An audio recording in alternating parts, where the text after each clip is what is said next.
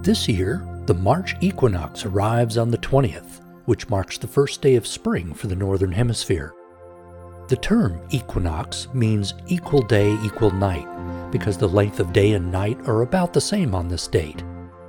For everyone north of the equator, the days will become longer as we move into spring.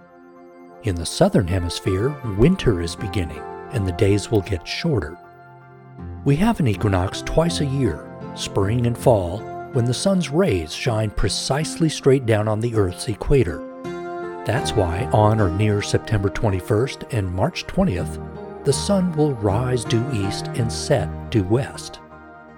Here in the northern hemisphere, the sunrise and sunset points will slowly shift farther north along the east and west horizons until the summer solstice in June.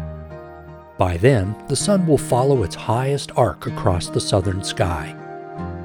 The equinoxes and solstices are caused by the Earth's tilt on its axis and constant orbital motion. The resulting change in the sun's altitude in the sky is what causes the seasons, and so it has nothing to do with how close or far we are from the sun. Almost every northern hemisphere culture celebrates the spring equinox, and for obvious reasons.